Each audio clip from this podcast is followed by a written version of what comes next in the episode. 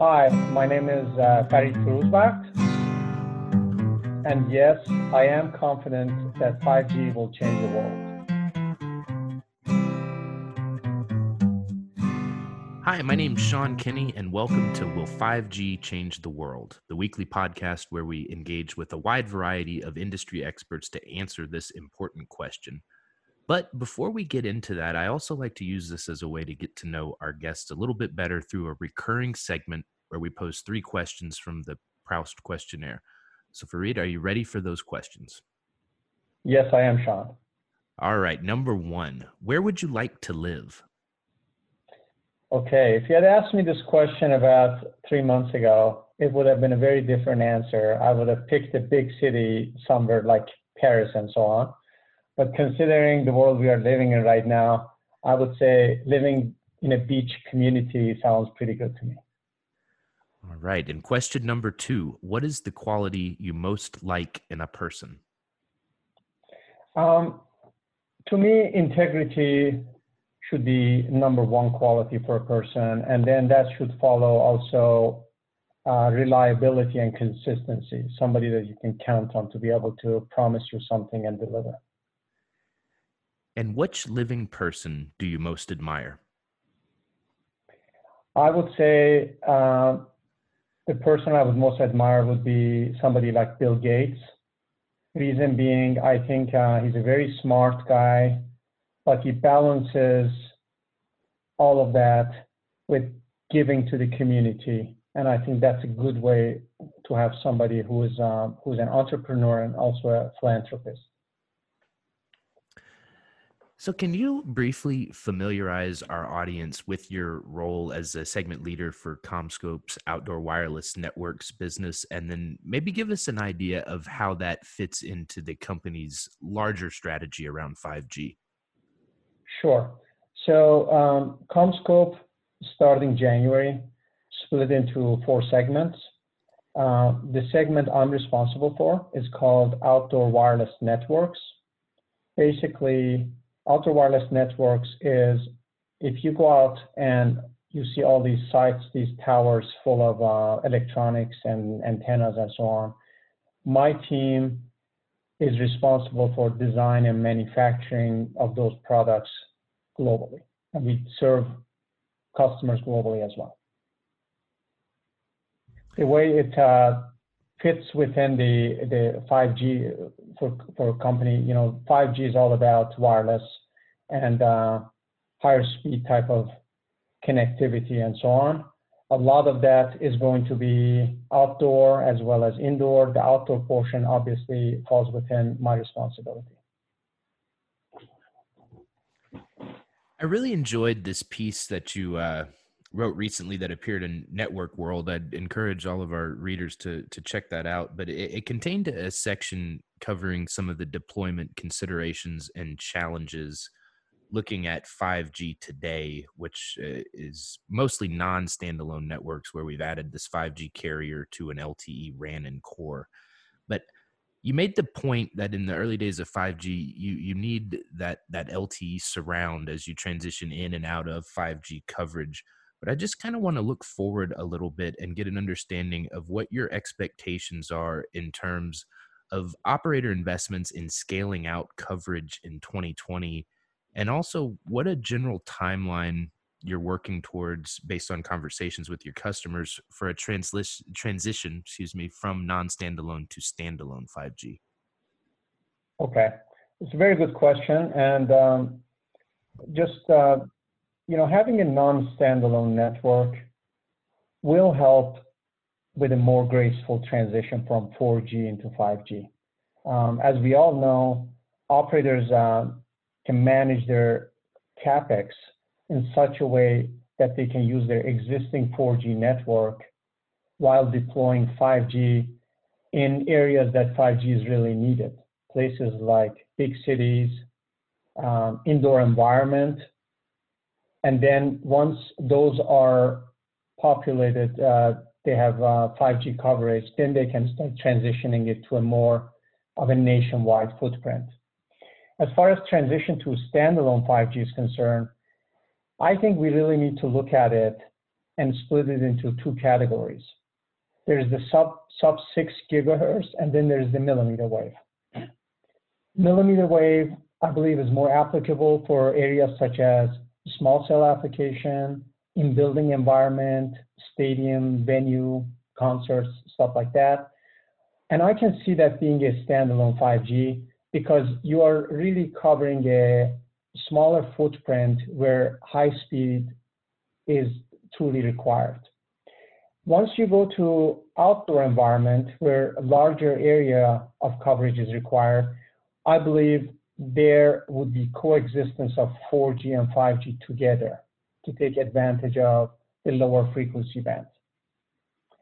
Um, there's also this new thing called DSS, which stands for Dynamic Spectrum Sharing, that's coming up. This is where you could use the same frequency channel for 5G and 4G and 5G traffic simultaneously.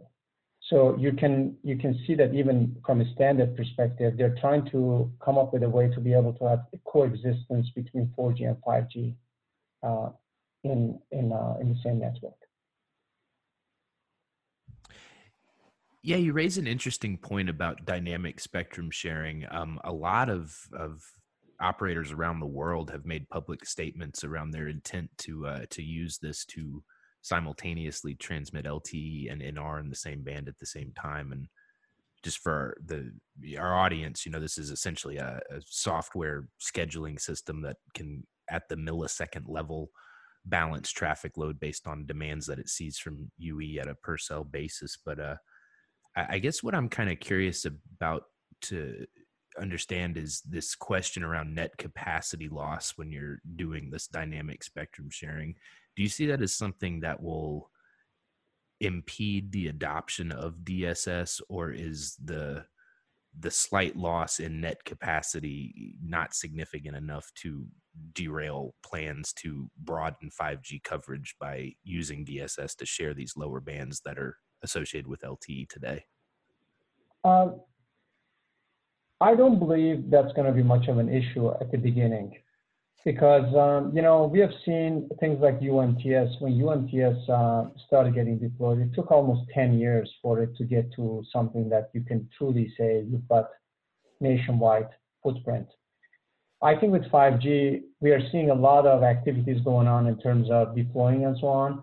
But really, to get to a point that 5G is going to be the technology where everybody uses every day, it's going to take a long time.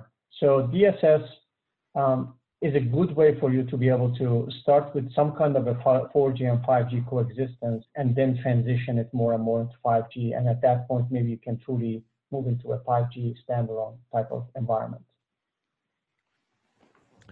Another thing that you covered in your network world piece that I wanted to talk a little bit about is this momentum that we're seeing in the uh, Open RAN community among organizations like the ORAN Alliance, like the Telecom Infra Project.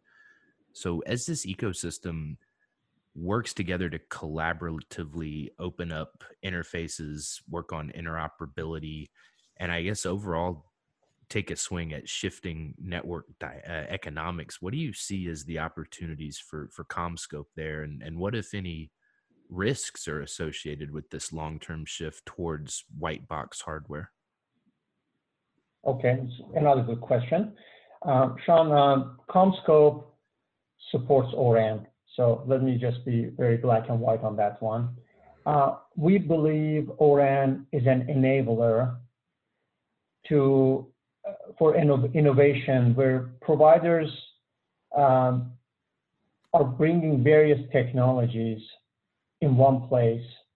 And hopefully, by having a good ORAN standard, it helps them integrate these seamlessly and quickly. Um, our contribution for ORAN, and I think I think it's only fair for people to realize that uh, to be an ORAN player, you don't have to have everything. The whole idea behind ORAN is to be able to bring experts from various technologies together in order for you to have a uh, system. We believe our contribution for ORAN would be on the RF technology and product development. That's our bread and butter business. We've got a technology leadership, global footprint as far as that is concerned. So what CommScope's involvement would be. Our goal would be to partner with existing OEMs as well as the new radio entrants. We don't do the radio, but by partnering with them, we integrate their radios with our RF products.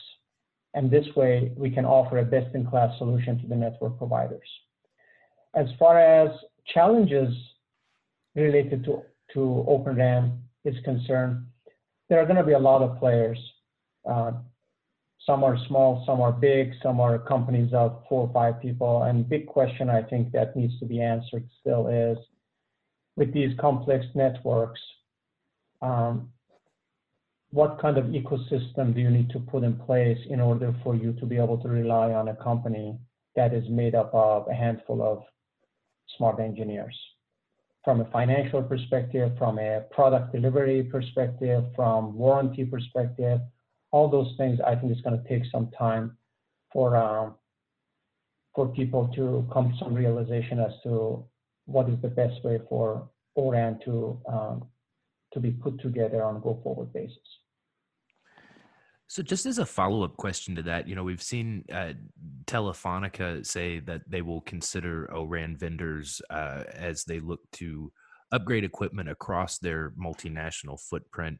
And then, you know, I guess Rakuten Mobile in Japan is sort of, you know, the the proof point for the concept. So, I, I'm curious what you expect here in terms of a potential jumpstart based on seeing it work at scale in Japan. And then obviously, there are a lot of other geopolitical issues in play here that might make some of these smaller vendors more uh, attractive in particular markets. I, I think ORAN will be successful. It's, but um, I don't think ORAN is going to be the only technology. I think some people are going to have a preference to use a turnkey solution. Some other people would want to, like Rakuten, you mentioned, like Telefonica maybe, uh, would want to go to a to an ecosystem where they can start picking various piece parts and bring them all together. I think a lot of that is going to be dependent on the strategy they're going to take. From my personal perspective, I think to decide on certain providers of these piece parts and pair them up together would be more successful and faster than have four people doing the same thing, another five people doing something else, and then say, okay, we're going to just be able to plug and play all of these and everything is going to work. Because 5G is a very complex system. And um, unless standards are defined in great detail, it's not going to be that simple for you to be able to plug and play piece parts together. So we've talked a little bit about what's going on with 5G today and efforts to scale that out, and we've also looked at, at ORAN's, uh, you know, somewhat nascent effort to decost network infrastructure, which in and of itself drives network scale. But I, am curious, Farid, like at what point do you think the world changing aspect of this comes into play uh, as the technology develops and as adoption uh, goes on an uptick? What's the the long view here on on how this will truly be transformative? Right, right. Um, I think every new technology goes through some kind of a maturity curve, and I don't believe 5G is going to be an exception to that. Uh, but again, I would say I think we need to look at 5G, split it into two categories, the sub 6 gigahertz as being one category and millimeter wave being the other category. Um, as far as sub 6 is concerned, because it's a frequency that's more being used in today's uh, wireless communication, I believe sub 6 technology is already there in terms of uh, maturity. The difference being 5G obviously is a more complex type of design. So using a mature technology, developing more complex products. So that's an easier challenge than if you look at millimeter wave that has been less frequently used in commercial application. Most of millimeter wave you know, the very high frequency, I'm talking, you know, 28 gigahertz, that type, 39 gigahertz, that type of application. They were much more in uh, military, in uh, not consumer product, where volumes were much more significant. And I think there is a technology curve that's going to be required in order for it to become more of a mass market technology. If you ask for my personal view in terms of how long it will take for it to meet um, network providers' expectation in terms of cost curve, I would estimate somewhere in the three to five years for all the suppliers to develop higher frequency uh, silicon, you know, ICs and uh, have more products that are working at that frequency. It's just going to take some time. If I could uh, follow up on that one uh, specific to sub six, you know, you mentioned that this is a more kind of mature area given years of experience working in these frequencies for cellular. Where do you see as as room for advancements here? I guess some of the things that immediately come to my mind are around massive MIMO and around or full duplex, but would love to hear your your thoughts on that. Yeah, um, you're right. And, um, you know, I did mention that technology is mature, but designs are much more complex. And you're highlighting exactly what I was referring to. Um, massive MIMO, obviously, the higher up you go in terms of uh, massive MIMO technology, the more connectivity you need between radios and RF. And uh, the analogy I would use is, is like uh, taking a chipset and, and wire wrapping it. You can only do so much wire wrap before you realize that it doesn't work. So I think higher level of integration is going to be really critical uh, as you go to a higher level of massive MIMO. It's going to be important, very important, if not necessary, for radio and antenna to come together. And uh, all the connectivity between those needs to be more than just cabling from one into another all of those things are things that uh, require some development in order for you to take existing technology and come up with new solutions that's going to meet the massive MIMO requirements. Excellent. Well, Farid, it's really a pleasure speaking with you about this. And I, am glad you said that you are looking three to five years out. That means that I won't have to adjust the format of this show for some time as 5G will still be relevant. But again, thank you so much for your perspective and for answering the question Will 5G change the world? My pleasure, Sean. Thank you very much for your time.